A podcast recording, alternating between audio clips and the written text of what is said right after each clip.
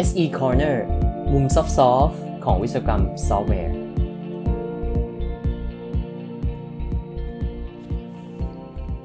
สวัสดีครับ SE Corner episode 46 ครับ กับชยงรักกิจเวสกุลครับ วันนี้ผมพยายามจะอ่าน Software Engineering at Google ต่อนะครับ ใน chapter ที่ 10 ซึ่งก็เป็นเรื่องเกี่ยวกับ documentation แต่ว่ายังอ่านไม่จบครับ วันนี้เนี่ยเพอเอิญอ่านไปแล้วมาเจอ เรื่องที่เป็น case study อันหนึ่งแล้วน่าสนใจมากก็เลยไปนั่งอ่านเรื่องนี้แทนนะฮะวันนี้ก็เลยจะมาเล่ามาเล่าเรื่องนี้แทน แต่ก็ยังเป็นเรื่องเกี่ยวกับ documentation อยู่นะครับ เดี๋ยวตัว chapter 10 เนี่ย เดี๋ยวจะมาสรุปให้ฟังกันใน episode ต่อๆไปนะครับ คือเรื่องเนี่ยมันมีอยู่ว่าในการ maintain document เนี่ย documentation นะครับ ซึ่งหมายถึงอาจจะเป็นตัว doc ที่มาคู่กับ API หรือว่า doc ที่มาคู่กับ library รวมถึงคอมเมนต์ในโค้ดด้วยนะฮะ ที่วิกิเนี่ยเอ่อที่ Google เนี่ยเขาทำยังไง เขาบอกว่าตอนแรกเนี่ยครับเขาใช้วิกินะฮะก็คือลักษณะคล้ายๆวิกิพีเดียนั่นแหละ ก็คือเป็น Open Platform ที่ใครก็เข้ามาเขียนได้ edit ได้ แก้ไขได้ แล้วก็โฮสเอาไว้ให้คนเข้ามาได้ภายในองค์กร ตอนที่ Google ยังเล็กอยู่นะครับ ตอนที่ยังเพิ่งเริ่มต้นเนี่ย แล้วก็มีคนไม่เยอะเนี่ยเขาก็ใช้ตัววิกิเนี่ยเป็นส่วนที่เอาไว้เก็บ documentation ใช้กันภายใน เขาเรียกว่า Gu Wiki นะครับก็เป็น internal tool ที่เอาไว้ใช้ในการอ้างอิงตัว documentation กัน ซึ่งตอนแรกมันก็โอเคนะครับ ก็ใช้กันมาก็โอเค ตัว engineer ในบริษัทก็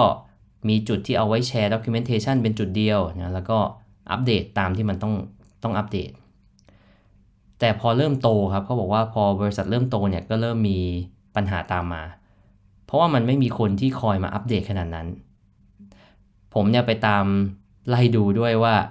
คนที่เป็นคนเมนเทนเรื่อง documentation ที่ Google เนี่ยเขาคือใครยังไงนะครับ ก็ไปเจอทอล์กอันหนึงที่เกี่ยวข้องกันนะครับ ของคนที่เป็นเป็น lead ด้าน documentation ที่ Google เนี่ยชื่อว่า Riona McNamara นะครับเขาบอกว่าคืองานที่เป็น documentation เนี่ยมันเป็นงานที่เป็น everyday เอ่อ everybody's problem แต่ว่า nobody's job ก็คือว่า เป็นปัญหาที่มีคนบ่นเยอะมาก แต่ว่าสุดมันไม่มีใครทำมันไม่มี owner มันมีคนมารับผิดชอบตรงนี้ ไม่ใช่แค่ Google นะครับ ในผลสำรวจของ Stack Overflow Developer Survey ปี 2016 เนี่ย ก็บอกว่า challenge ในการทำงาน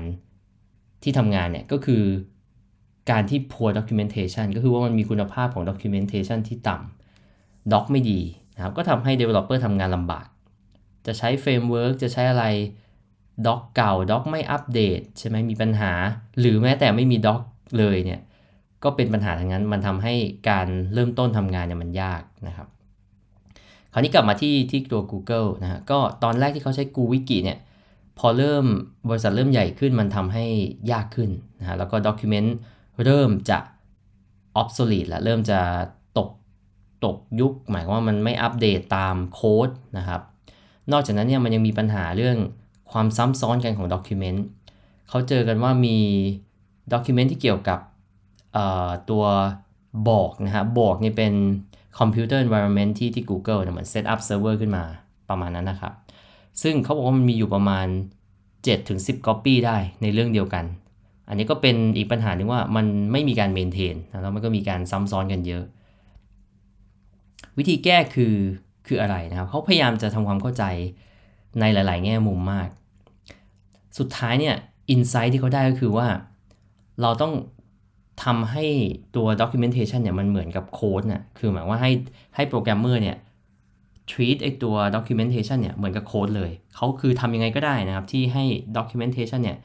มัน integrate เข้าไปอยู่ใน workflow ของ developer ได้ดีที่สุดนั่นเอง เขียนโค้ดเสร็จ เขียน doc ต่อได้ใน environment เดียวกัน วิธีการเหมือนกัน version control เหมือนกัน อยู่ข้างๆกันเลยนะฮะ ซึ่งก็นำไปสู่การคิดค้นตัวเครื่องมืออันหนึงใน Google ที่ชื่อว่า G3 Doc นะครับ G3 Doc นะครับ ซึ่ง G3 Doc เนี่ย มันเป็น documentation framework ที่ใช้ Markdown นะถ้าใครเคยเขียนพวก readme file นะในใน GitHub สมัยใหม่เนี่ยก็เป็น Markdown language ซึ่งข้อดีของ Markdown คือมันเขียนง่ายนะ มันออกมาสวยงาม มันถูก render ให้กลายเป็น HTML ทีหลัง แต่ว่าการ formatting อะไรเนี่ยมันทำง่าย ง่ายกว่าเขียน HTML แน่นอนนะครับ แล้วก็คนที่ไม่ต้องเรียนรู้เยอะนะครับ ถ้าเป็นถ้าเป็นโปรแกรมเมอร์นี่ง่ายมากๆ ถ้าเป็นคนธรรมดาก็ก็ถือว่าไม่ได้ไม่ได้ยากที่จะเรียนรู้ตัว Markdown ก็ G3 Doc เนี่ยคือสร้างขึ้นมาโดยให้เขียน baseบนตัว Markdown นะครับ แล้วเขา integrate ไปเข้ากับ workflow การทำงานเลย คือมีโฟลเดอร์ของ G3 Doc เนี่ยอยู่ในโปรเจกต์เลยนะครับ เขียนโค้ดเสร็จมาเขียน doc แล้วก็เอาเข้า version control นะครับ มีการมี issue tracking ด้วยนะครับ มีมี review นะครับทำเหมือนโค้ดทุกอย่างเลย เขาบอกว่าจากจุดนั้นเนี่ยนะครับ จากปัญหาที่ developer เคยบอกว่า เอ้ยงานเขียนงานเขียน doc เนี่ยมันไม่ใช่งานของเขาอะ่ะ มันเป็นมันเป็นปัญหาเป็นเบอร์เดนที่ต้องทำนะครับ มันไม่เคยเอ่อได้รับความสนใจว่า developer ก็มักจะบอกว่าไม่มีเวลาทำนะ ไม่มี incentive ที่จะทำแต่พอทุกอย่างมันมารวมอยู่ในโค้ด นะครับ แล้วมันหมายว่ามารวมอยู่ในกระบวนการพัฒนาเดียวกันเนี่ย มันทำให้ตรงเนี้ยเริ่มเริ่มมีโมเมนตัมขึ้นมานะครับ จากการที่เขาทำตัว G3 Doc ไปเรื่อยๆเนี่ยเขาบอกว่าแรกๆเนี่ย adoption มันก็เริ่มโตนะครับ แต่ว่ามันโตเร็วมากๆ คือจากการที่สองสามเดือนแรกเนี่ยมีคนเริ่มใช้สักประมาณร้อยโปรเจกต์นะฮะ พอมาถึงอีกออีก quarter ถัดมาเนี่ยเพิ่มเป็นเกือบพันโปรเจกต์ นะครับแล้วเขาก็เพิ่มฟีเจอร์ใหม่ๆเรื่อยๆเลยนะครับมีเขียน sequence diagram ก็ได้นะครับในตัว G3 Doc เนี่ยทำเป็น math นะครับเป็นพวกฟอร์มูลาที่เป็นเป็นเลขเนี่ยก็ทำได้นะครับเขียนโดยใช้ matjax มี syntax highlight โอ้ยมีนู่นนี่นั่นเยอะมาก developer ชอบมากนะครับพอไปนานๆเนี่ยเริ่มมีคน adopt เพิ่มมากขึ้นเรื่อยๆ เป็นพันเป็นหมื่นนะครับจนปัจจุบันเนี่ยมีเป็นหมื่นโปรเจกต์นะครับ อันนี้อันนี้น่าจะตั้งแต่ปี 2016 นะครับ ปัจจุบันน่าจะยิ่งโตกว่านี้เยอะ แล้วก็มีคนเข้าไปดูเยอะมากนะครับ แล้วด็อกิเมนต์ก็มีการอัปเดต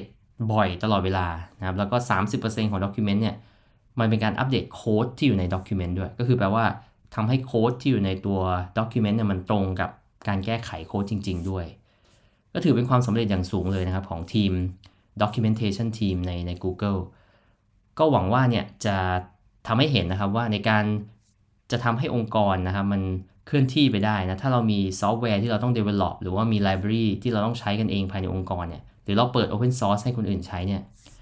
การมี document ที่ดีเนี่ย มันเป็นอะไรที่มีประโยชน์ในในระยะยาวนะครับ และการจะทำให้มีประโยชน์ในระยะยาวได้เนี่ย ก็แปลว่าเราต้องมี document ที่ดีด้วยนะฮะ อาจจะลองนึกดูว่าสำหรับองค์กรของท่านเนี่ย จะเอากระบวนการแบบไหนไปใช้ในการบริหารจัดการ document ภายในของตัวเองดีนะครับ documentation ของตัวโค้ด ที่เราเขียนขึ้นมาภายในองค์กร อาจจะลองใช้ Markdown ดูนะครับ เอาเข้าไปรวมกับกระบวนการพัฒนาเหมือน Google ดูซิว่าจะ work ไหมนะครับ ก็หวังว่าจะได้ลองหยิบเอาไปใช้กันนะครับ ในการปรับปรุงกระบวนการพัฒนาซอฟต์แวร์ของบริษัทของท่านนะครับ ขอบคุณที่ติดตาม SE Corner ครับ แล้วพบกันใหม่ episode หน้า สวัสดีครับ